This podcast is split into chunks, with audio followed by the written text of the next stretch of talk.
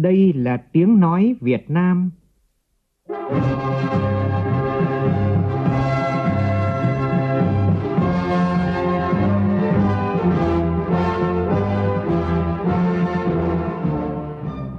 là tiếng nói Việt Nam, phát thanh từ Hà Nội, thủ đô nước Cộng hòa xã hội chủ nghĩa Việt Nam.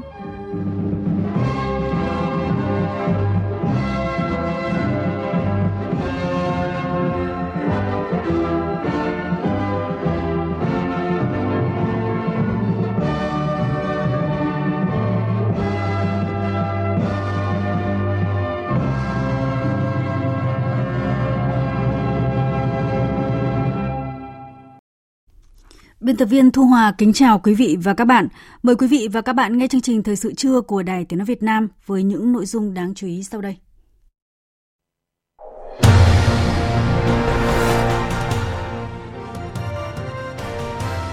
Tổng Bí thư Nguyễn Phú Trọng dự lễ kỷ niệm 190 năm thành lập tỉnh, 80 năm thành lập Đảng bộ tỉnh và 25 tái lập tỉnh Hưng Yên. Chủ tịch nước Nguyễn Xuân Phúc thăm trường sĩ quan chính trị Bộ Quốc phòng, Thủ tướng Phạm Minh Chính thăm cảng container quốc tế Lạch Huyện, thành phố Hải Phòng. Bão số 9 giật cấp 17 cách các tỉnh ven biển từ Bình Định đến Phú Yên gần 200 km. Các địa phương nằm trong vùng ảnh hưởng của bão đã khẩn trương di rời phương tiện sơ tán người dân để ứng phó với bão số 9 đang tiến gần bờ. Khởi tố vụ án khởi tố 7 bị can trong vụ vi phạm quy định về đấu thầu, nâng khống giá kit xét nghiệm COVID-19 xảy ra tại tỉnh Hải Dương. Trong phần tin thế giới, Nga chính thức rút khỏi hiệp ước bầu trời mở. Tài liệu Lầu Năm Góc tiết lộ sai sót nghiêm trọng trong các cuộc không kích của Mỹ tại Trung Đông và Afghanistan gây ra cái chết của hàng nghìn dân thường, trong đó có nhiều trẻ em. Kỷ niệm 75 năm ngày toàn quốc kháng chiến 19 tháng 12 năm 1946, 19 tháng 12 năm 2021, chương trình có bài về phát huy bài học nghệ thuật phát sức mạnh đại đoàn kết toàn dân để bảo vệ độc lập tự do của Tổ quốc.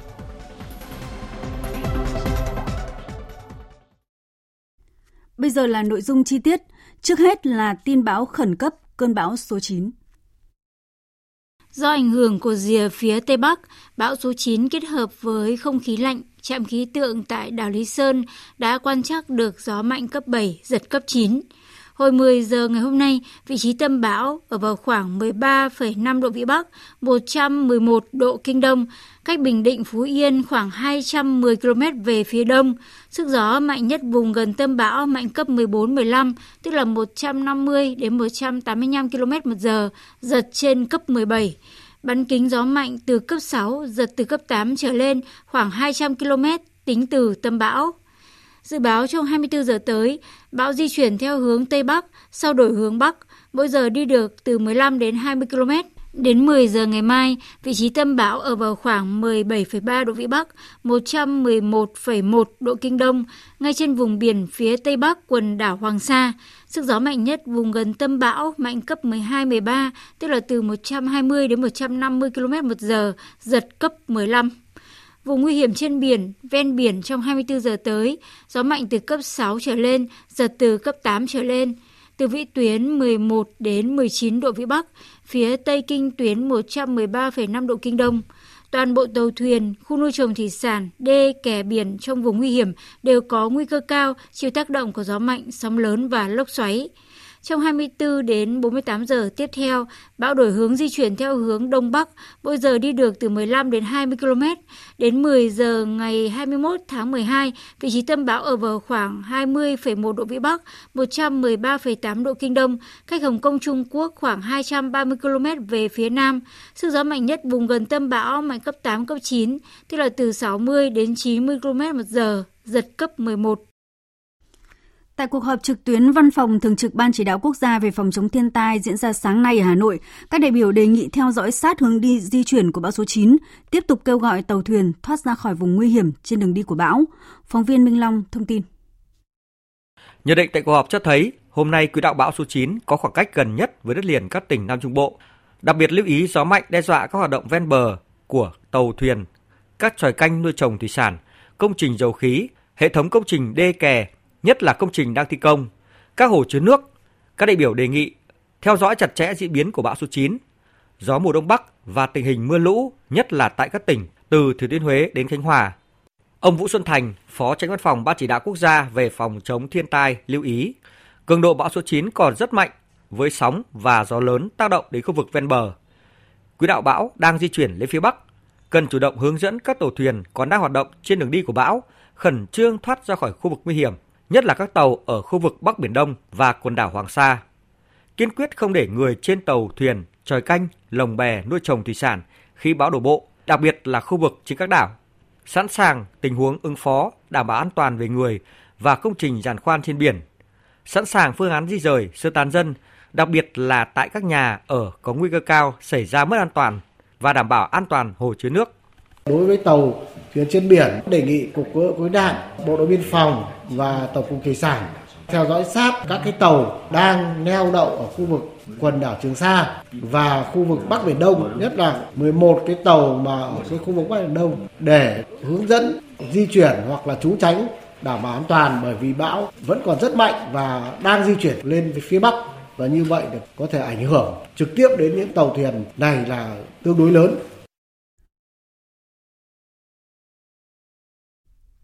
Còn theo phản ánh của phóng viên Thái Bình thường trú tại miền Trung, các địa phương nằm trong vùng ảnh hưởng của bão từ Quảng Ngãi đến Khánh Hòa đã khẩn trương di rời phương tiện, sơ tán người dân để ứng phó với bão số 9 đang tiến gần bờ. Quân và dân tại các đảo khu vực phía Bắc quần đảo Trường Sa, tỉnh Khánh Hòa khẩn trương ổn định đời sống, khắc phục hậu quả sau khi bão số 9 quét qua. Thượng tá Trần Văn Hùng, chính trị viên đảo Sông Tử Tây cho biết, sáng nay đơn vị thống kê khắc phục thiệt hại, sớm ổn định đời sống cán bộ, chiến sĩ nhân dân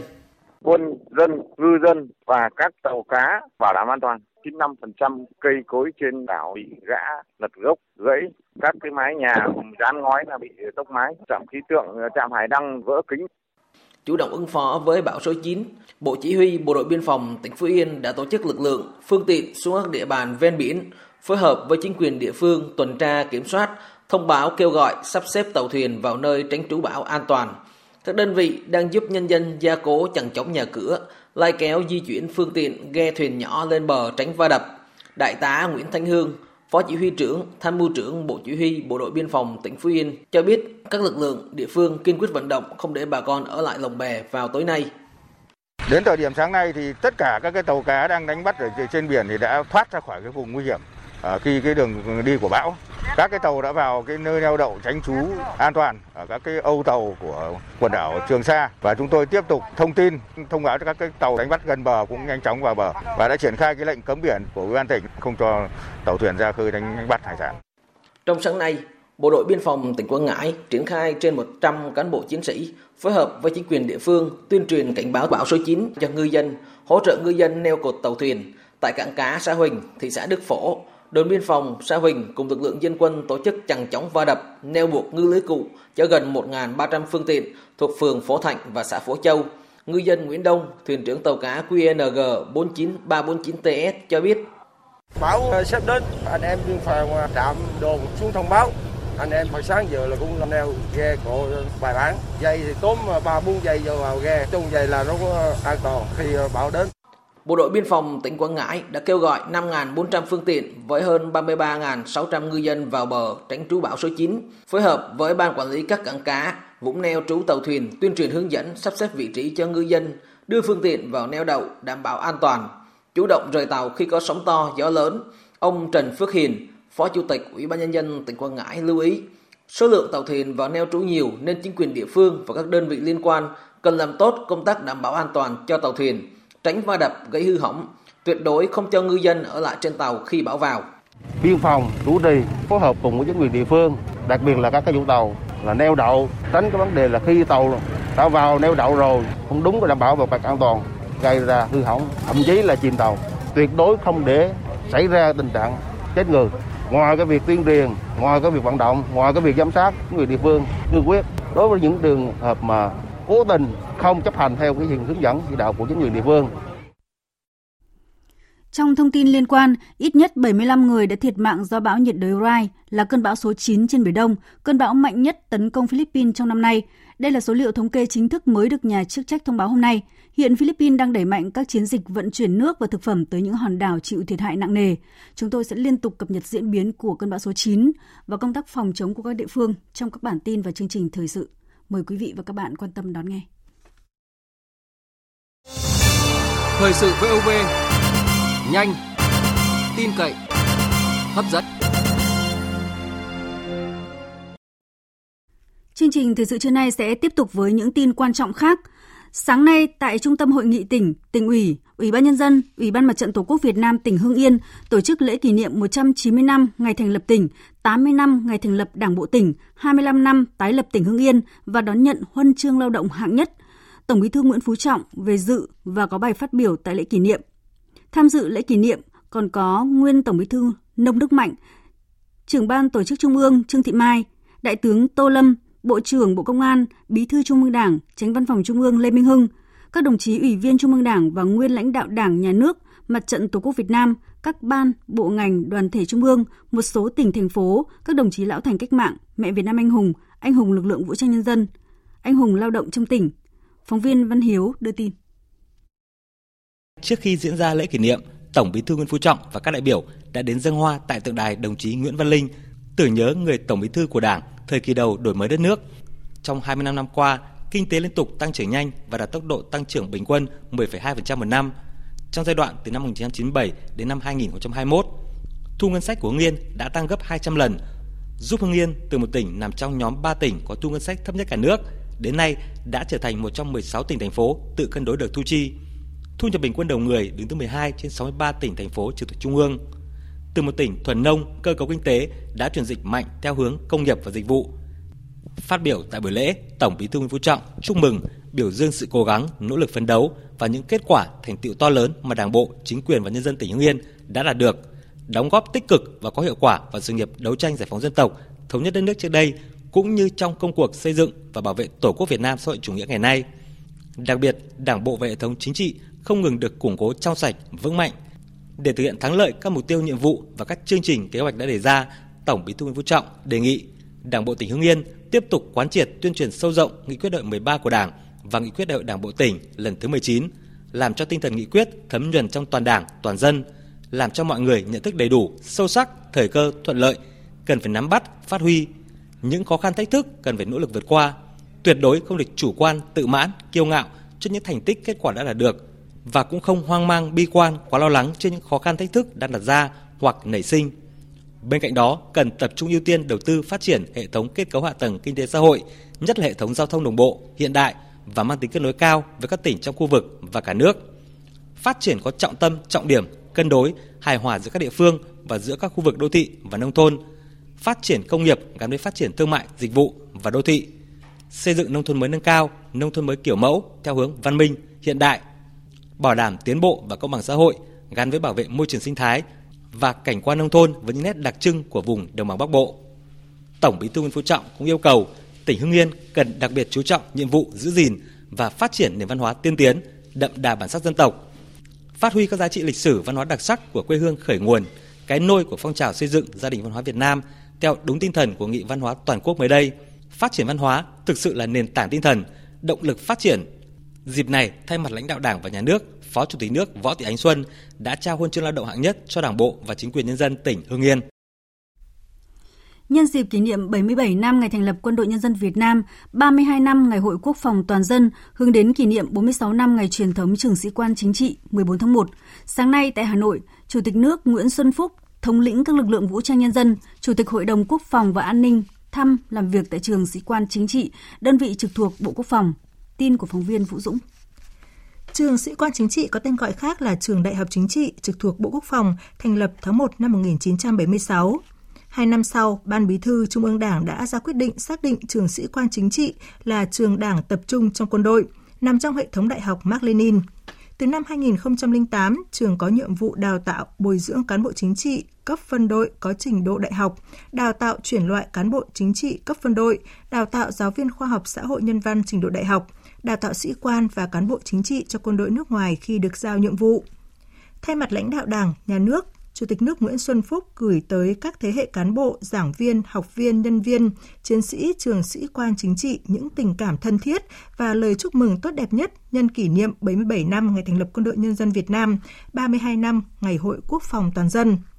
Nêu những thành tích của Quân đội Nhân dân Việt Nam năm 2021, Chủ tịch nước Nguyễn Xuân Phúc nêu rõ, lực lượng quân đội đã tiên phong trong công tác phòng chống dịch COVID-19, trực tiếp giúp dân, cứu dân. Hàng trăm doanh trại và nhiều trường học quân đội đã dành cho người dân thực hiện cách ly. Lực lượng quân đội cũng đã triển khai một lực lượng lớn các cán bộ chiến sĩ, trang thiết bị vào địa bàn nóng nhất của dịch bệnh là thành phố Hồ Chí Minh để hỗ trợ thành phố ứng phó đại dịch, để lại ấn tượng rất tốt đẹp trong lòng nhân dân. Với trường sĩ quan chính trị, Chủ tịch nước đánh giá cao trường đã nỗ lực không ngừng suốt 46 năm qua, đã đào tạo hơn 3 vạn cán bộ chính trị cấp phân đội, cùng rất nhiều cán bộ làm công tác đảng, công tác chính trị, giáo dục quốc phòng an ninh của quân đội, cán bộ chính trị của lực lượng công an nhân dân. Những cán bộ chính trị được đào tạo từ trường đã góp phần to lớn vào sự nghiệp xây dựng quân đội vững mạnh về chính trị, nâng cao chất lượng, hiệu lực, hiệu quả hoạt động công tác đảng, công tác chính trị, bảo vệ nền tảng tư tưởng chủ nghĩa Mark Lenin, tư tưởng Hồ Chí Minh trong toàn quân. Sáng nay trong chương trình công tác tại thành phố Hải Phòng, Thủ tướng Chính phủ Phạm Minh Chính đã đến thăm cảng container quốc tế Lạch Huyện. Trước đó, Thủ tướng đã có quyết định phê duyệt chủ trương đầu tư dự án xây dựng bến số 5 số 6 khu bến cảng Lạch Huyện thuộc cảng biển Hải Phòng. Phóng viên Vũ Khuyên đưa tin. Mục tiêu của dự án là đầu tư xây dựng hai bến container số 5 số 6 với chiều dài 750 m tại khu bến cảng Lạch Huyện, thành phố Hải Phòng nhằm từng bước xây dựng khu bến cảng container hiện đại theo quy hoạch được phê duyệt. Đáp ứng nhu cầu xuất nhập khẩu hàng hóa của khu vực phía Bắc trực tiếp đến thị trường châu Âu, châu Mỹ, khai thác tối đa lợi thế điều kiện tự nhiên, vị trí địa lý để phát triển khu kinh tế Đình Vũ, Cát Hải, hệ thống cảng biển logistics và khu công nghiệp sau cảng, thúc đẩy kinh tế xã hội thành phố Hải Phòng nói riêng và khu vực phía Bắc nói chung. Kiểm tra và làm việc tại đây, Thủ tướng chỉ rõ 5 vấn đề cần phải thực hiện trong quá trình triển khai dự án. Vận tải biển thì bây giờ vẫn là rẻ nhất, khối lượng lớn nhất hiện nay để đón xu thế mình hội nhập 17 ờ, APTA này mà nó có hiệu lực thì cái nhu cầu hội nhập của mình nó càng ngày càng lớn lên. Mà nhu cầu hội nhập lớn lên thì nhu cầu trao đổi hàng hóa nó càng lớn. Cái thứ hai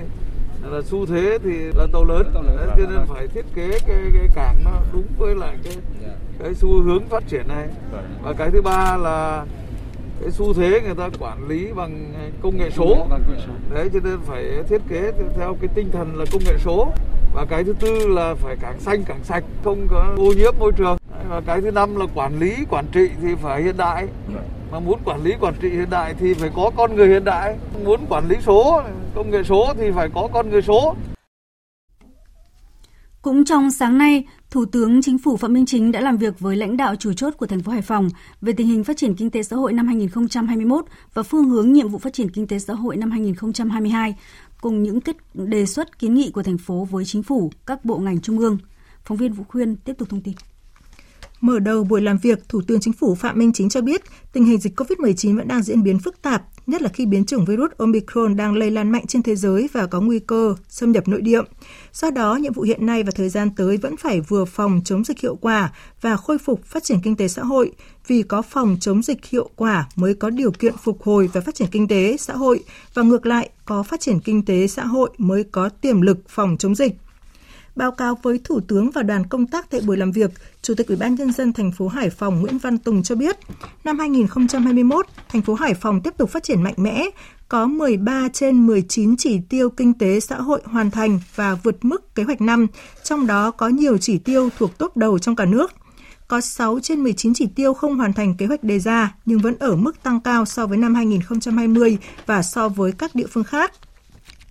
Thành phố Hải Phòng kiến nghị với Chính phủ, Thủ tướng Chính phủ và các bộ ngành trung ương một số nội dung, nhóm nội dung nhằm thúc đẩy phát triển kinh tế xã hội trên địa bàn thành phố và vùng kinh tế trọng điểm Bắc Bộ. Trong đó có một số kiến nghị đáng chú ý như chủ trương xây dựng đường cao tốc ven biển, đoạn từ tỉnh Thanh Hóa qua Ninh Bình, Nam Định, kết nối đường cao tốc Hải Phòng, Hà Nội trên địa bàn Hải Phòng và sang Quảng Ninh,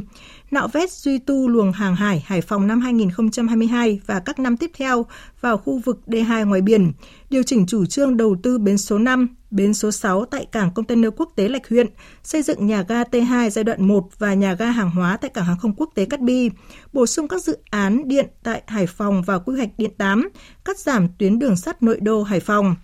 Tại buổi làm việc, đại diện các bộ ngành trung ương và lãnh đạo thành phố Hải Phòng đã phát biểu, trao đổi, phân tích, làm rõ các định hướng lớn phát triển kinh tế xã hội của thành phố, nhất là về nguyên nhân, giải pháp giải quyết các đề xuất, kiến nghị mà thành phố đã đưa ra tại cuộc làm việc. Hiện cuộc họp đang diễn ra, chúng tôi sẽ tiếp tục thông tin về cuộc làm việc này trong các bản tin và chương trình thời sự sau. Cũng nhân chuyến công tác tại Hải Phòng, kỷ niệm 77 năm ngày thành lập Quân đội Nhân dân Việt Nam 22 tháng 12 năm 1944, 22 tháng 12 năm 2021, Thủ tướng Phạm Minh Chính đã thăm tặng quà các gia đình chính sách và gia đình quân nhân ở thị trấn Cát Hải, huyện Cát Bà.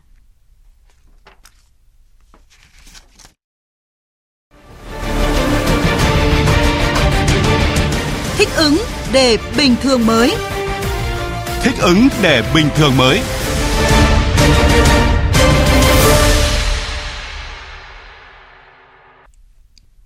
Bộ Y tế vừa có văn bản khẩn gửi Ủy ban nhân dân các tỉnh thành phố và các viện vệ sinh dịch tễ, viện Pasteur hướng dẫn giám sát và phòng chống COVID-19 biến thể Omicron, trong đó có việc tập trung giả soát các trường hợp nhập cảnh từ ngày 28 tháng 10 11 năm nay có kết quả xét nghiệm dương tính với SARS-CoV-2. Để chủ động giám sát, phát hiện sớm các trường hợp mắc biến thể Omicron và triển khai các biện pháp phòng chống kịp thời, Bộ Y tế, Cơ quan Thường trực Ban Chỉ đạo Quốc gia đề nghị Ủy ban Nhân dân các tỉnh, thành phố, các viện vệ sinh dịch tễ, Viện Pasteur triển khai giám sát và phòng chống COVID-19 biến thể Omicron. Ủy ban nhân dân các tỉnh, thành phố chỉ đạo các ban, ngành, đoàn thể, tổ chức chính trị, xã hội giả soát tất cả các trường hợp nhập cảnh từ ngày 28 tháng 11 năm 2021 có kết quả xét nghiệm SARS-CoV-2 dương tính trong vòng 14 ngày, phải lấy mẫu xét nghiệm gửi về các viện vệ sinh dịch tễ Pasteur để thực hiện xét nghiệm giải trình tự gen nhằm xác định biến thể Omicron tăng cường hệ thống giám sát ca bệnh có diễn biến, đặc điểm bất thường, trên cơ sở đó chủ động phối hợp với các viện vệ sinh dịch tễ Pasteur lấy mẫu giám sát, nghiên cứu phát hiện biến thể, biến chủng mới, phát hiện sớm các ổ dịch, chùm ca bệnh. Sau khi Ủy ban nhân dân thành phố Hà Nội có thông báo về đánh giá cấp độ dịch trong phòng chống dịch COVID-19 trên toàn địa bàn thành phố, có hai quận ở mức dịch cấp độ 3 gồm Đống Đa và Hai Bà Trưng. Ngoài ra trong số 25 phường xã có mức độ dịch cấp 3 có 5 phường là Cửa Đông, Đồng Xuân, Hàng Bạc, Hàng Buồm và Hàng Gai thuộc quận Hoàn Kiếm. Trước diễn biến phức tạp của dịch, Ủy ban nhân dân các quận Hai Bà Trưng, Hoàn Kiếm đã có thông báo điều chỉnh về các biện pháp hành chính tương ứng trên địa bàn. Theo đó, từ 12 giờ trưa nay, quận Hai Bà Trưng yêu cầu nhà hàng, cơ sở kinh doanh dịch vụ ăn uống chỉ bán hàng mang về, dừng các hoạt động thể dục thể thao ngoài trời. Học sinh lớp 12 các trường trung học phổ thông, trung tâm giáo dục nghề nghiệp, giáo dục thường xuyên tạm dừng đến trường, chuyển sang phương án dạy học trực tuyến cho đến khi có thông báo mới. Trước đó, học sinh lớp 12 ở quận Đống Đa cũng đã dừng đến trường từ ngày 13 tháng 12, chuyển sang học trực tuyến để đảm bảo an toàn phòng chống dịch. Một thông tin đáng chú ý đó là cơ quan cảnh sát điều tra Bộ Công an vừa khởi tố vụ án vi phạm quy định về đấu thầu, nâng khống giá kit xét nghiệm COVID-19 xảy ra tại công ty Việt Á, Trung tâm Kiểm soát Bệnh tật CDC Hải Dương và các đơn vị địa phương liên quan. Đồng thời, cơ quan cảnh sát điều tra Bộ Công an khởi tố 7 bị can, trong đó có Phan Quốc Việt, Chủ tịch Hội đồng Quản trị kiêm Tổng Giám đốc Công ty Việt Á và Phạm Duy Tuyến, Giám đốc CDC Hải Dương. Kết quả điều tra bước đầu, Phan Quốc Việt và các đối tượng là lãnh đạo chủ chốt công ty Việt Á khai nhận để thu lợi nhuận bất chính và chi tiền ngoài hợp đồng, Phan Quốc Việt và các đối tượng của công ty Việt Á đã nâng khống giá thiết bị, chi phí nguyên vật liệu đầu vào đưa vào thuyết minh cơ cấu giá xác định giá bán là 470.000 đồng một kit xét nghiệm, thỏa thuận và chi tiền phần trăm hợp đồng cho lãnh đạo bệnh viện, CDC các tỉnh, thành phố trong quá trình cung cấp sản phẩm. Bước đầu, cơ quan cảnh sát điều tra Bộ Công an đã làm rõ sai phạm trong việc công ty Việt Á bán kit xét nghiệm COVID-19 cho CDC Hải Dương thông qua 5 hợp đồng với tổng giá trị 151 tỷ đồng. Phan Quốc Việt đã chi tiền phần trăm ngoài hợp đồng cho Phạm Duy Tuyến, giám đốc CDC Hải Dương số tiền gần 30 tỷ đồng. Cơ quan Cảnh sát điều tra Bộ Công an đã phong tỏa, ngăn chặn, kê biên nhiều tài khoản, số tiết kiệm của Phan Quốc Việt và các đối tượng thuộc công ty Việt Á, trị giá trên 320 tỷ đồng, 100.000 đô la, 20 bất động sản trên địa bàn thành phố Hồ Chí Minh, Hà Nội và các địa phương khác, 8 bất động sản của Phạm Duy Tuyến. Cơ quan Cảnh sát điều tra Bộ Công an đang tiếp tục điều tra mở rộng đối với các cá nhân đơn vị liên quan để làm rõ bản chất của vụ án, yếu tố tư lợi, ra soát cây biên tài sản của các đối tượng để đảm bảo thu hồi cho nhà nước. Thưa quý vị và các bạn, tối qua tại Trung tâm Phát thanh Quốc gia 58 Quán sứ Hà Nội, Đài Tiếng Nói Việt Nam tổ chức lễ trao giải cuộc thi sáng tác ca khúc Hát lên Việt Nam Let's Sing Việt Nam. Đây là cuộc vận động sáng tác ca khúc rộng rãi nhất, toàn diện nhất do Đài Tiếng Nói Việt Nam tổ chức dành cho các tác giả chuyên và không chuyên trong nước, người Việt Nam ở nước ngoài, những tác giả nước ngoài muốn chia sẻ tình yêu với Việt Nam. Tới dự chương trình có Bí thư Trung ương Đảng, trưởng ban tuyên giáo Trung ương Nguyễn Trọng Nghĩa, Ủy viên Trung ương Đảng, Tổng giám đốc Đài Tiếng nói Việt Nam Đỗ Tiến Sĩ, nhạc sĩ Đỗ Hồng Quân, Chủ tịch Liên hiệp các hội văn học nghệ thuật Việt Nam, Chủ tịch Hội Nhạc sĩ Việt Nam, lãnh đạo các ban bộ ngành trung ương, đại sứ đặc mệnh toàn quyền Mông Cổ tại Việt Nam cùng các tác giả có tác phẩm tham gia cuộc thi. Phóng viên Minh Hường phản ánh ban tổ chức đã trao một giải đặc biệt cho tác phẩm Mời bạn tới thăm chốn này, Việt Nam luôn chào đón của nhạc sĩ người Mông Cổ Ariongbo Dangdori, một giải nhất cho tác phẩm Quê hương Việt Nam tôi, nhà của Tào Tuấn Phương lời thơ Lê Tự Minh, cùng hai giải nhì, ba giải ba, tám giải khuyến khích và một giải triển vọng cho các tác phẩm xuất sắc khác. Chia sẻ về cảm xúc sau khi nhận giải thưởng, nhạc sĩ Tào Tuấn Phương, đại diện nhóm tác giả đạt giải nhất cuộc thi với tác phẩm Quê hương Việt Nam tôi và nhạc sĩ Vũ Thị Huyền Ngọc đạt giải ba với tác phẩm Tự hào quê hương Việt Nam cho biết. Đoạt giải nhất, đặc biệt với một cuộc thi tổ chức mà rất là hoành tráng, quy mô rộng lớn và ý nghĩa như này thì cái niềm hạnh phúc còn gấp bội phần. Bản thân tôi cũng đã tham gia tổ chức cũng như là cũng là thành viên tham gia của một số cuộc thi và cũng đã từng được giải nhất. Nó rõ ràng cái cuộc lần này nó có một ý nghĩa khó tả lắm. Bây giờ tận thấy là rất là sung sướng. Thật sự là cảm xúc của tôi cảm thấy vinh dự vô cùng bởi vì là đến gần 900 tác phẩm cơ cũng không phải là ít. Thấy rất là vui, rất là vinh dự được thể hiện cái tình yêu cũng như là cái cảm xúc của mình thông qua cái tác phẩm của mình đến với khán giả. Tổng Giám đốc Đài Tiếng Nói Việt Nam Đỗ Tiến Sĩ, trưởng ban chỉ đạo cuộc thi khẳng định, chương trình công diễn và trao giải cuộc thi sáng tác ca khúc Hát lên Việt Nam tiếp tục khơi dậy khát vọng dân tộc cùng với sự nghiệp xây dựng và bảo vệ Tổ quốc. Thành công của cuộc thi sáng tác ca khúc Hát lên Việt Nam, Racing Việt Nam sẽ là khởi đầu cho các cuộc thi tới đây được Đài Tiếng Nói Việt Nam tổ chức nhằm đáp ứng nhu cầu thưởng thức văn hóa nghệ thuật của nhân dân, đồng thời cũng là những việc làm thiết thực để hưởng ứng thực hiện nghị quyết Đại hội Đảng toàn quốc lần thứ 13. Qua đó, Đài Tiếng Nói Việt Nam tiếp tục khẳng định vai trò, trách nhiệm của cơ quan báo chí chủ lực, đa phương tiện, đa loại hình, sung kích đi đầu trong lĩnh vực truyền thông, góp phần cùng cả nước đi đến những thành công mới trong giai đoạn tới. Sau hai đêm công diễn và trao giải, ngoài các tác phẩm đạt giải, các tác phẩm có chất lượng nghệ thuật, nội dung tuyên truyền tốt sẽ được Đài Tiếng Nói Việt Nam tiếp tục dàn dựng thu thanh để công bố trên các kênh phát thanh truyền hình và nền tảng số, cũng như phục vụ công tác tuyên truyền của Đài Tiếng Nói Việt Nam. Giải thưởng khoa học công nghệ quả cầu vàng năm nay đã được trao cho 10 tài năng trẻ xuất sắc trong khoa học công nghệ thuộc 5 lĩnh vực là công nghệ thông tin, chuyển đổi số và tự động hóa, công nghệ y dược, công nghệ sinh học, công nghệ môi trường và công nghệ vật liệu mới. Lễ trao giải diễn ra sáng nay tại Hà Nội do Trung ương Đoàn Thanh niên Cộng sản Hồ Chí Minh phối hợp với Bộ Khoa học và Công nghệ tổ chức. Tin của phóng viên Phương Thoa. Giải thưởng khoa học công nghệ quả cầu vàng nhằm tôn vinh các tài năng trẻ trong lĩnh vực khoa học công nghệ, tạo động lực thúc đẩy phong trào học tập, nghiên cứu, ứng dụng khoa học công nghệ, góp phần xây dựng và phát triển đất nước. Năm nay không chỉ có những ứng viên trong nước mà còn từ các cơ sở nghiên cứu đào tạo uy tín trên thế giới như Hàn Quốc, Australia, Pháp, Nhật Bản, Bỉ gửi hồ sơ tham gia. Theo anh Bùi Quang Huy, Bí thư Thường trực Trung ương Đoàn Thanh niên Cộng sản Hồ Chí Minh, giải thưởng đã bổ sung, mở rộng lĩnh vực xét chọn là chuyển đổi số và tự động hóa, đồng thời ưu tiên các lĩnh vực khoa học công nghệ chiến lược quốc gia đến năm 2030 của chính phủ. Đạt giải thưởng trong lĩnh vực công nghệ môi trường, Thạc sĩ Hồ Xuân Vinh, Phó Giám đốc Công ty Trách nhiệm hữu hạn Hồ Hoàn Cầu, chia sẻ, giải thưởng là động lực để những thanh niên tài năng trẻ Việt Nam tiếp tục nghiên cứu, ứng dụng các thành tựu khoa học công nghệ vào sản xuất và đời sống. Tôi nghiên cứu về các cái thiết bị về vật liệu xây dựng không nung và các cái loại à, sản phẩm à, nông nghiệp à, tận dụng phế phẩm nông nghiệp để tạo ra các loại sợi tự nhiên. Hiện tại những cái à, sáng chế của tôi đã được áp dụng người năm nay trong là lĩnh vực vật liệu xây dựng không nung và lĩnh vực sợi thì đang hai năm gần đây. Cũng tại chương trình, ban tổ chức trao phần thưởng nữ sinh tiêu biểu trong lĩnh vực khoa học công nghệ cho 20 nữ sinh viên xuất sắc nhất, có nghiên cứu khoa học công nghệ thuộc 4 lĩnh vực: công nghệ thông tin, điện, điện tử và cơ khí.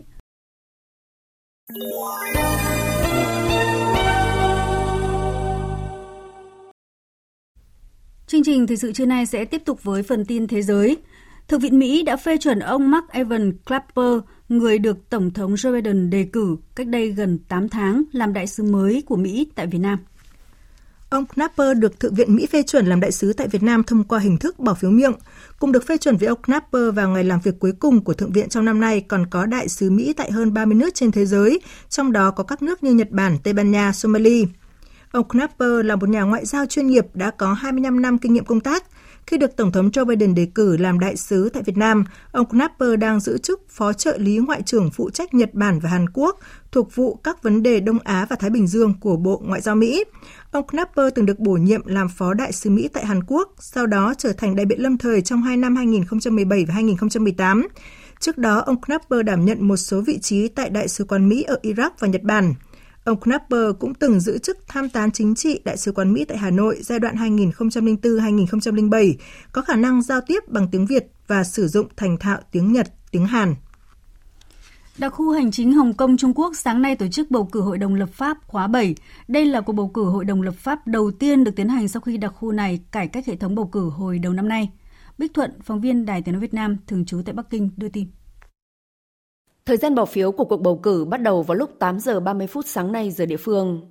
Theo sắp xếp của chính quyền đặc khu, cuộc bỏ phiếu sẽ kết thúc vào lúc 10 giờ 30 tối cùng ngày. Khoảng 630 điểm bỏ phiếu chung và tối đa 24 điểm bỏ phiếu chuyên dụng sẽ được mở cửa tại Hồng Kông cho gần 4,5 triệu cử tri đã đăng ký tham gia bỏ phiếu. Ngoài ra còn có các điểm bỏ phiếu thiết lập tại các cửa khẩu của Hồng Kông dành cho cử tri vùng lãnh thổ này hiện đang ở Trung Quốc đại lục do dịch COVID-19. Theo phụ lục 2, luật cơ bản Hồng Kông đã được Ủy ban Thường vụ Đại hội đại biểu Nhân dân toàn quốc, tức Quốc hội Trung Quốc sửa đổi. Hội đồng lập pháp Hồng Kông mới sẽ gồm 90 thành viên, được bầu ra từ 153 ứng cử viên. Trong đó có 40 người do Ủy ban bầu cử bầu ra, 30 thành viên do các nhóm chức năng bầu và 20 thành viên còn lại do các khu vực bầu trực tiếp. Trước đó, cuộc bỏ phiếu bầu Ủy ban bầu cử đã tổ chức ngày 19 tháng 9, đặt nền tảng cho bầu cử Hội đồng lập pháp ngày 19 tháng 12 và bầu cử trưởng đặc khu sẽ tổ chức vào ngày 27 tháng 3 năm sau. Chính quyền Hồng Kông khẳng định việc thực hiện hiệu quả cải cách hệ thống bầu cử mới, hứa hẹn sẽ chọn ra được đội ngũ quản trị đặc khu đáp ứng các tiêu chuẩn người yêu nước quản lý Hồng Kông, quán triệt chính xác toàn diện nguyên tắc một đất nước hai chế độ.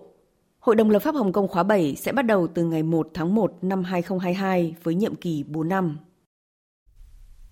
Bộ Ngoại giao Nga hôm qua tuyên bố nước này đã chính thức rút khỏi Hiệp ước Bầu Trời Mở. Thông báo nêu rõ, nhiều thập kỷ thực hiện hiệu quả hiệp ước cho thấy thỏa thuận này là công cụ củng cố niềm tin và an ninh, tạo thêm cơ hội để đánh giá khách quan và không thiên vị về tiềm năng quân sự và các hoạt động quân sự của các nước tham gia.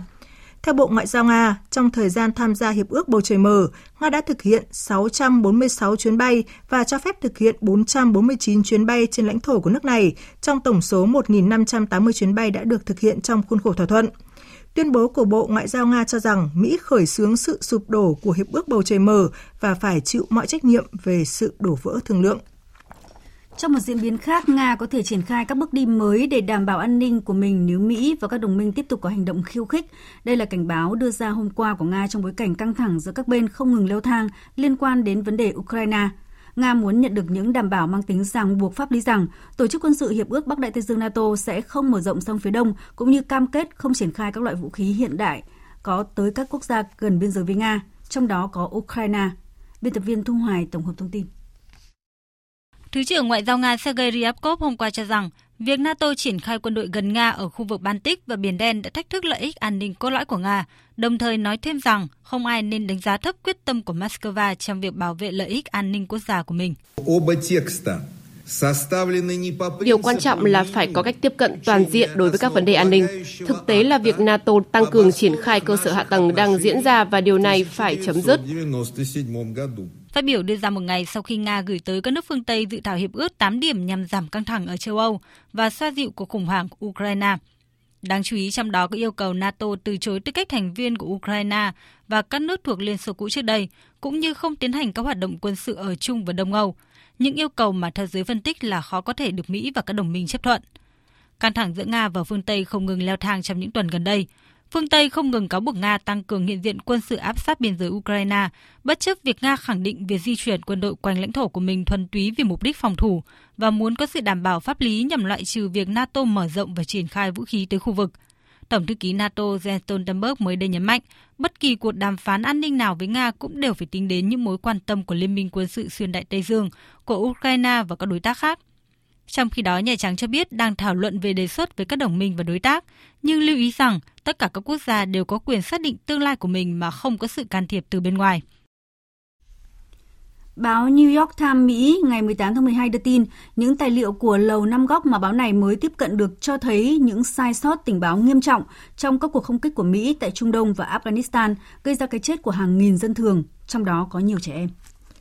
Báo cáo này cho rằng tập tài liệu mật liên quan đến hơn 1.300 báo cáo về thương vong của dân thường trong hơn 50.000 vụ không kích do Mỹ tiến hành tại Afghanistan, Iraq và Syria 5 năm qua, cho thấy bức tranh khác hẳn những gì Washington miêu tả về cuộc chiến được quảng bá là tiến hành bằng các loại bom đạn chính xác, trong khi những cam kết về sự minh bạch và trách nhiệm giải trình không được đảm bảo.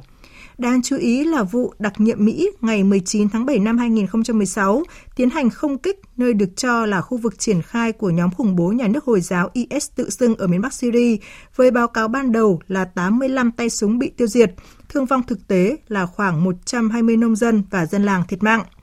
Gần đây, quân đội Mỹ đã phải lên tiếng thừa nhận sai lầm trong một vụ không kích nhầm bằng máy bay không người lái trên đường phố thủ đô Kabul của Afghanistan hồi tháng 8, làm chết 10 thành viên trong một gia đình, trong đó có trẻ em. Các hình ảnh do thám chất lượng kém hoặc không đầy đủ thường là nguyên nhân góp phần để xảy ra những vụ không kích nhầm gây chết chóc cho người dân.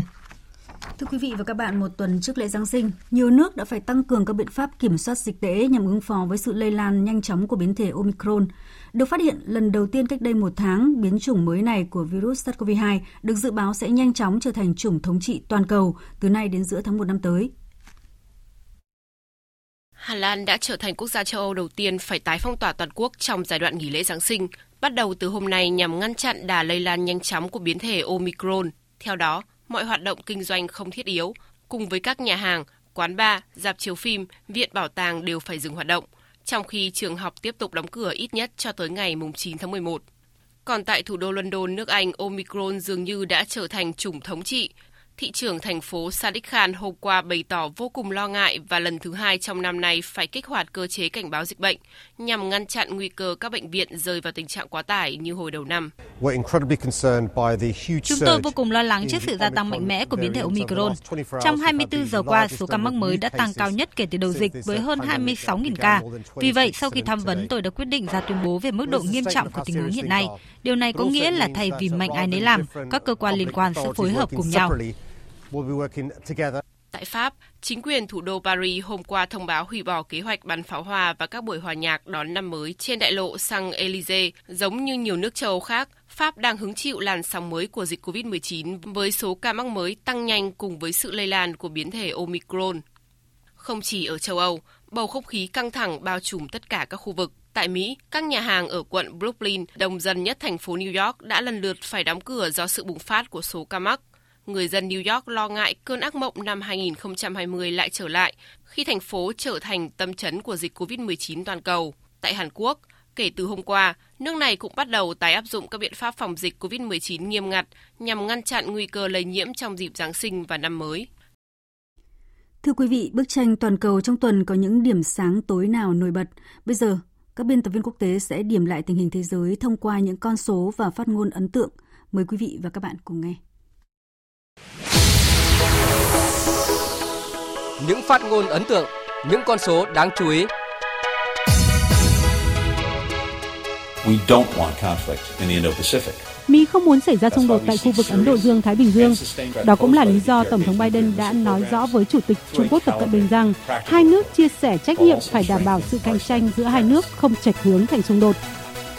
Đây là tuyên bố của Ngoại trưởng Mỹ Antony Blinken trong chuyến thăm các nước Đông Nam Á vừa diễn ra. Ông Blinken cũng vạch rõ năm trụ cột trong cách tiếp cận của Mỹ, gồm thúc đẩy một khu vực tự do và mở, tạo ra các kết nối mạnh mẽ với đồng minh, thúc đẩy sự thịnh vượng khu vực, xây dựng khả năng phục hồi trước đại dịch COVID-19, khủng hoảng khí hậu và tăng cường an ninh.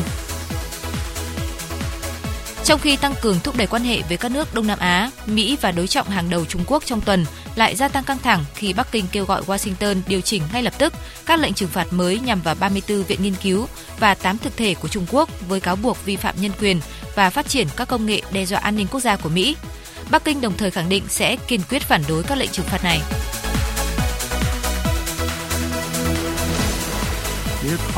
Hòa bình trên bán đảo Triều Tiên luôn bắt đầu bằng đối thoại hợp tác. Một tuyên bố kết thúc chiến tranh sẽ đánh dấu một điểm khởi đầu quan trọng trong việc tạo ra một trật tự mới, hòa bình và hợp tác trên bán đảo Triều Tiên. Trong tuyên bố mới đây, Tổng thống Hàn Quốc Moon Jae-in cho biết Mỹ, Trung Quốc và Triều Tiên đã nhất trí về mặt nguyên tắc đối với tuyên bố chính thức kết thúc chiến tranh Triều Tiên 1950-1953 và Seoul sẽ nỗ lực thúc đẩy để đạt được tuyên bố này. Hiệp định đình chiến được ký ngày 17 tháng 7 năm 1953 giữa Triều Tiên, Trung Quốc và Mỹ. Kể từ đó đến nay, bán đảo Triều Tiên về mặt kỹ thuật vẫn trong tình trạng chiến tranh. Bộ Ngoại giao Nga trong tuần tuyên bố nước này đã chính thức rút khỏi Hiệp ước Bầu Trời Mở. Tuyên bố của Bộ Ngoại giao Nga cho rằng Mỹ đã khởi xướng sự sụp đổ của hiệp ước và phải chịu mọi trách nhiệm về sự đổ vỡ này. Hiệp ước Bầu Trời Mở được ký năm 1992 gồm 35 nước thành viên và có hiệu lực từ năm 2002. Tuy nhiên, Nga và Mỹ thường xuyên cáo buộc nhau vi phạm. Tháng 5 năm ngoái, Mỹ đã khởi động tiến trình rút khỏi hiệp ước và đã hoàn tất ngày 22 tháng 11 năm 2020.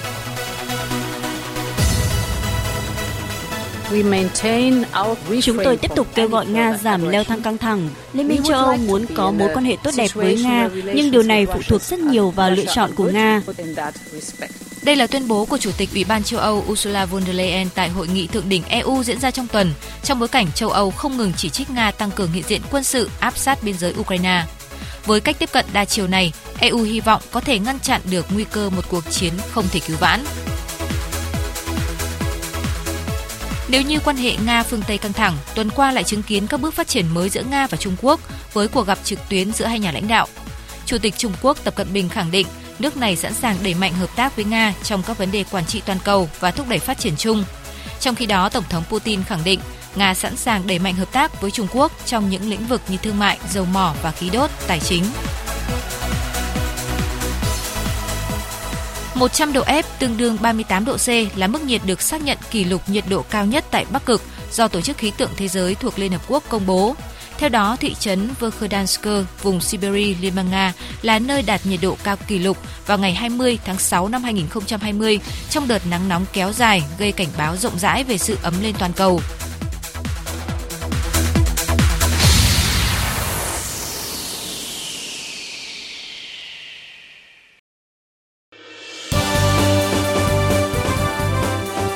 Thời sự tiếng nói Việt Nam. Thông tin nhanh. Bình luận sâu. Tương tác đa chiều.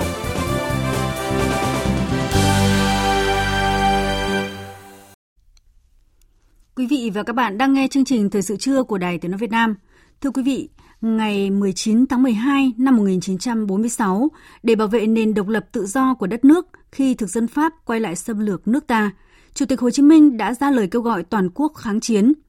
75 năm qua, nhưng lời kêu gọi thiêng liêng bảo vệ Tổ quốc của Bác vẫn luôn khắc sâu trong tâm khảm mỗi người dân Việt Nam, thể hiện tinh thần thà hy sinh tất cả chứ nhất định không chịu mất nước, nhất định không chịu làm nô lệ.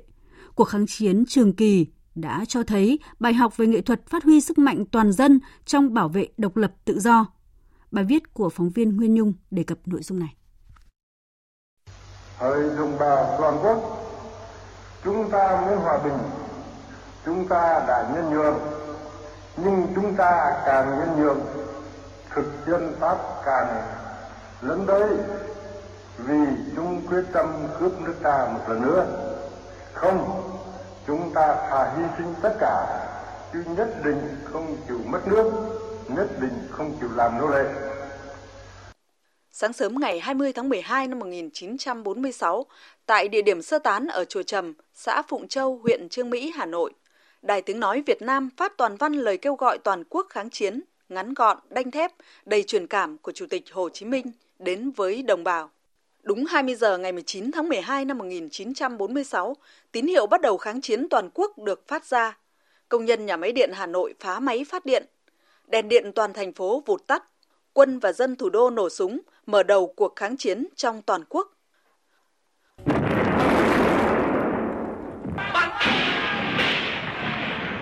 Pháo Đài Láng, nơi bắn những loạt đầu tiên, theo mệnh lệnh của Bộ Tổng Chỉ huy.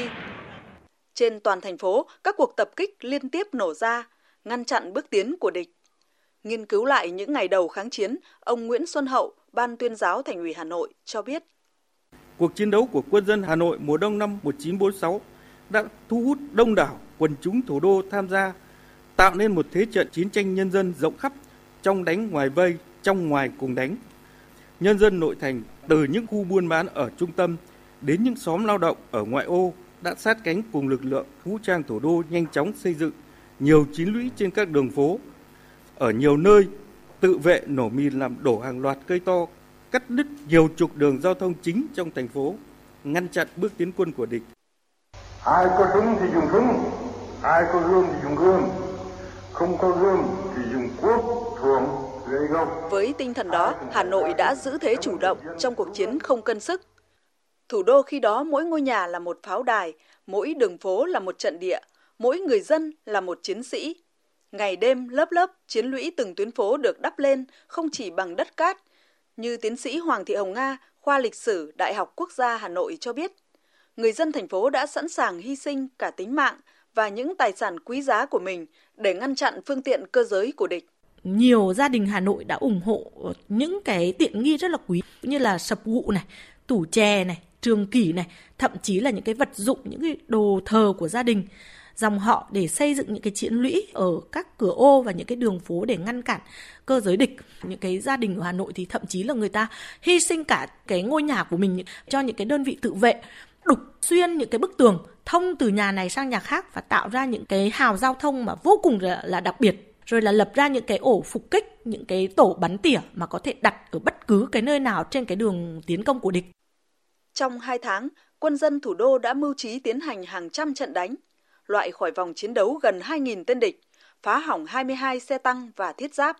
31 xe vận tải, bắn rơi và phá hỏng 7 máy bay địch, bắn chìm 2 cano. Thắng lợi của cuộc chiến đấu mang ý nghĩa trực tiếp, to lớn, góp phần quan trọng bảo vệ cơ quan trung ương, chính phủ rút lên chiến khu an toàn và để lại nhiều bài học kinh nghiệm quý báu trong huy động sức dân, lãnh đạo chiến tranh nhân dân. Theo giáo sư tiến sĩ Vũ Như Khôi, nguyên cán bộ Viện Lịch sử Quân sự Việt Nam, thắng lợi đã mang lại bài học đặc biệt về phát huy chuyển hóa sức mạnh tinh thần thành sức mạnh vật chất. Đành rằng là trong chiến tranh thì phải là vật chất đối lập với vật chất. Thế nhưng mà khi mà sức mạnh chính trị tinh thần nó thấm vào quần chúng thì nó sẽ chuyển thành sức mạnh vật chất với một cái sức mạnh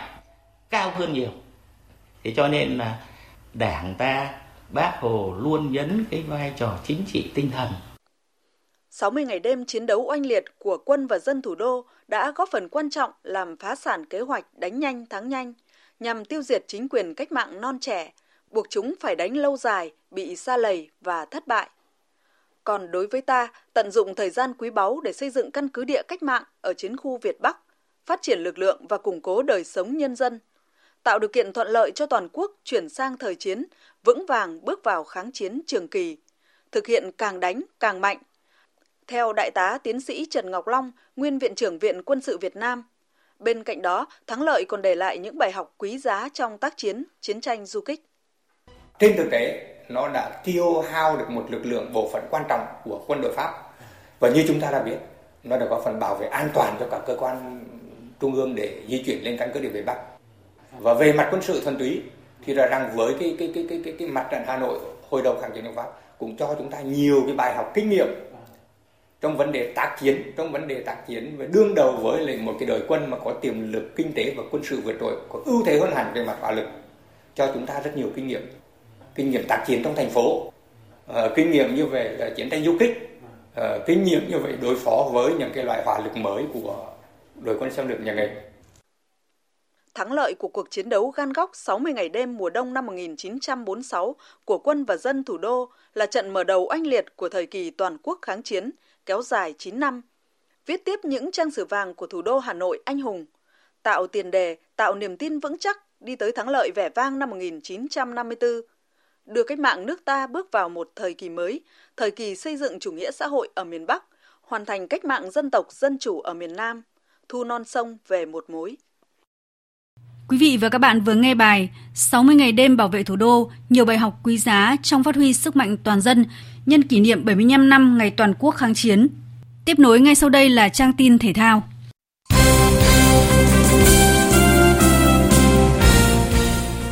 Thưa quý vị và các bạn, sáng nay huấn luyện viên Park Hang-seo đã công bố danh sách 23 cầu thủ đăng ký cho trận đấu với Campuchia. Đội tuyển Việt Nam chỉ có một sự thay đổi so với trận gặp Indonesia khi hậu vệ Trần Đình Trọng vắng mặt vì bị đau cơ, thay vào đó là sự trở lại của tiền vệ Phạm Đức Huy. Trước đó vào chiều qua, đội tuyển Việt Nam hoàn tất công tác chuẩn bị cho trận đấu cuối cùng tại vòng bảng AFF Suzuki Cup 2020 với buổi tập kéo dài khoảng 60 phút trên sân Hugang. Cũng giống như các buổi tập khác trước ngày thi đấu, tại buổi tập này huấn luyện viên Park Hang-seo chỉ cho các học trò vận động ở mức độ vừa phải, chủ yếu lắp ghép đội hình và tập đấu pháp. Đánh giá về đối thủ cuối cùng của tuyển Việt Nam tại vòng bảng, hậu vệ Hồ Tấn Tài cho biết. Đội Campuchia thì trải qua từng trận đấu thì trận nào em thấy đội Campuchia đều ghi bàn cả. Thì tính ra đây là một thành công cũng khá là tốt. Theo bản thân em ờ, nhìn nhận được ờ, qua từng trận của Campuchia thi đấu thì ờ, em thấy đội này tự tin chơi điểm thứ bóng ở phần sân nhà và em thấy có những cái yếu tố có những cầu thủ cá nhân cũng rất tốt và phản công cũng rất là nhanh quan trọng là phải tôn trọng hết tất cả các đội cả Campuchia thì phải tôn trọng à, họ để thi đấu thận trọng nhất và giành kết quả tốt nhất mục tiêu trận đấu ngày mai của toàn đội tuyển Việt Nam là giành chiến thắng để nhất bảng để bước vào vòng bán kết Mục tiêu của đội tuyển Việt Nam là cạnh tranh ngôi đầu bảng B, nhưng đồng thời cũng phải bảo toàn lực lượng cho vòng bán kết. Do vậy, huấn luyện viên Park Hang-seo cũng đã có sự lựa chọn riêng về nhân sự cho trận đấu với Campuchia.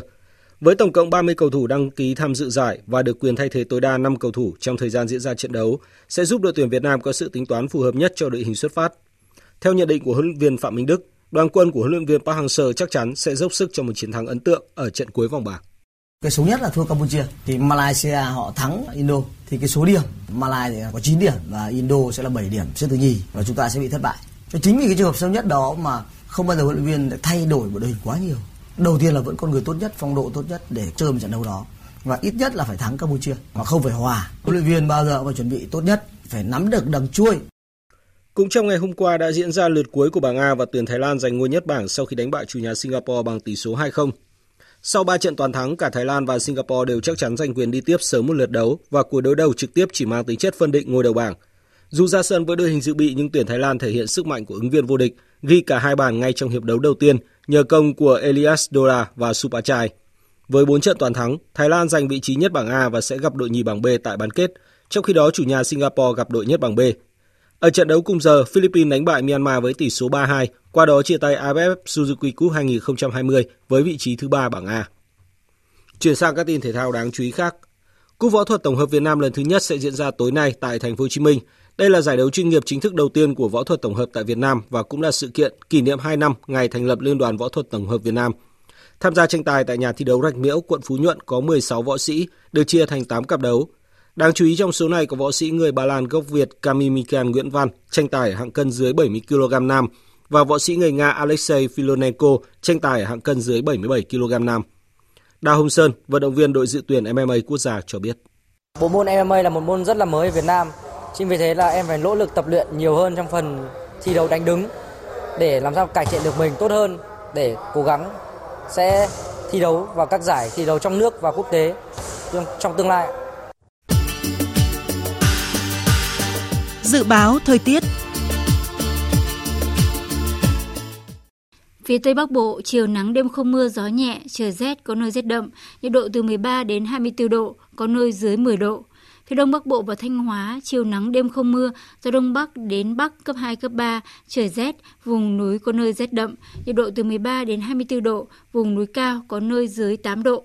Khu vực từ Nghệ An đến Thừa Thiên Huế, phía Bắc có mưa vài nơi, phía Nam có mưa, mưa rào và có nơi có rông. Riêng Thừa Thiên Huế có mưa vừa, mưa to, có nơi mưa rất to, trời rét, nhiệt độ từ 15 đến 23 độ. Khu vực từ Đà Nẵng đến Bình Thuận có mưa vừa mưa to, có nơi mưa rất to và rông. Riêng Ninh Thuận Bình Thuận có mưa rào và rông vài nơi, phía Bắc trời lạnh, nhiệt độ từ 20 đến 25 độ. Tây Nguyên chiều có mưa mưa rào và có nơi có rông, cục bộ có mưa vừa mưa to, đêm có mưa rào vài nơi, nhiệt độ từ 17 đến 25 độ.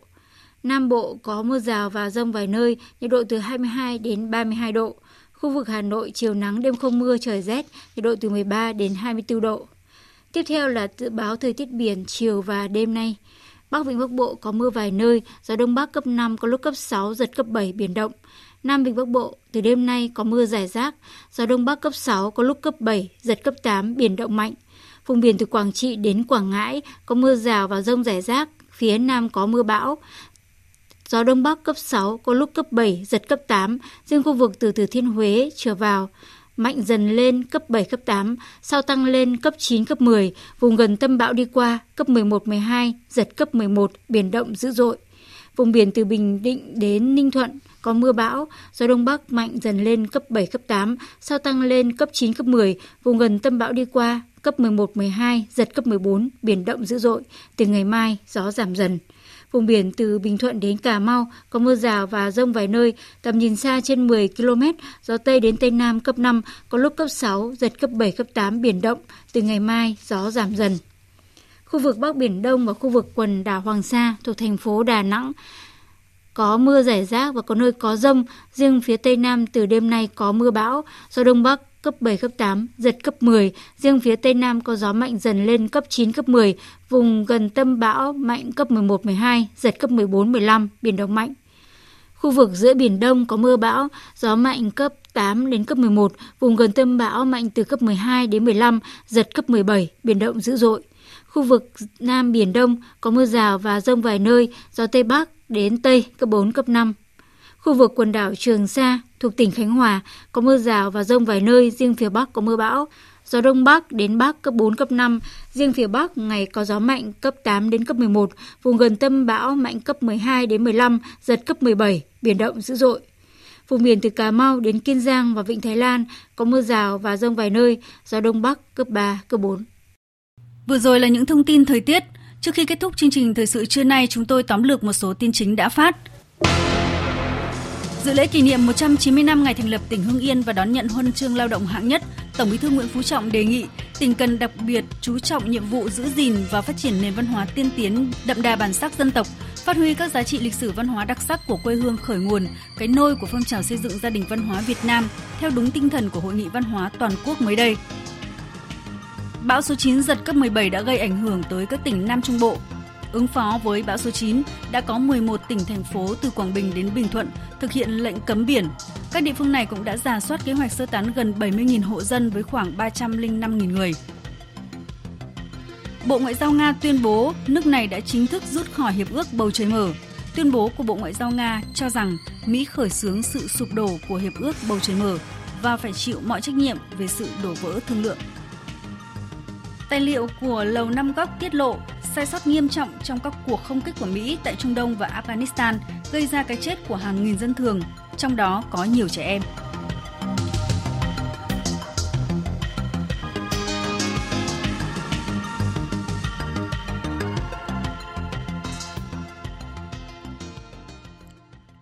Phần tóm lược những tin chính vừa rồi cũng đã kết thúc chương trình thời sự trưa nay của Đài Tiếng nói Việt Nam. Chương trình này do các biên tập viên Thu Hòa, Minh Châu biên soạn và thực hiện. Chịu trách nhiệm nội dung Nguyễn Vũ Duy. Cảm ơn quý vị và các bạn đã quan tâm theo dõi. Xin kính chào tạm biệt và hẹn gặp lại.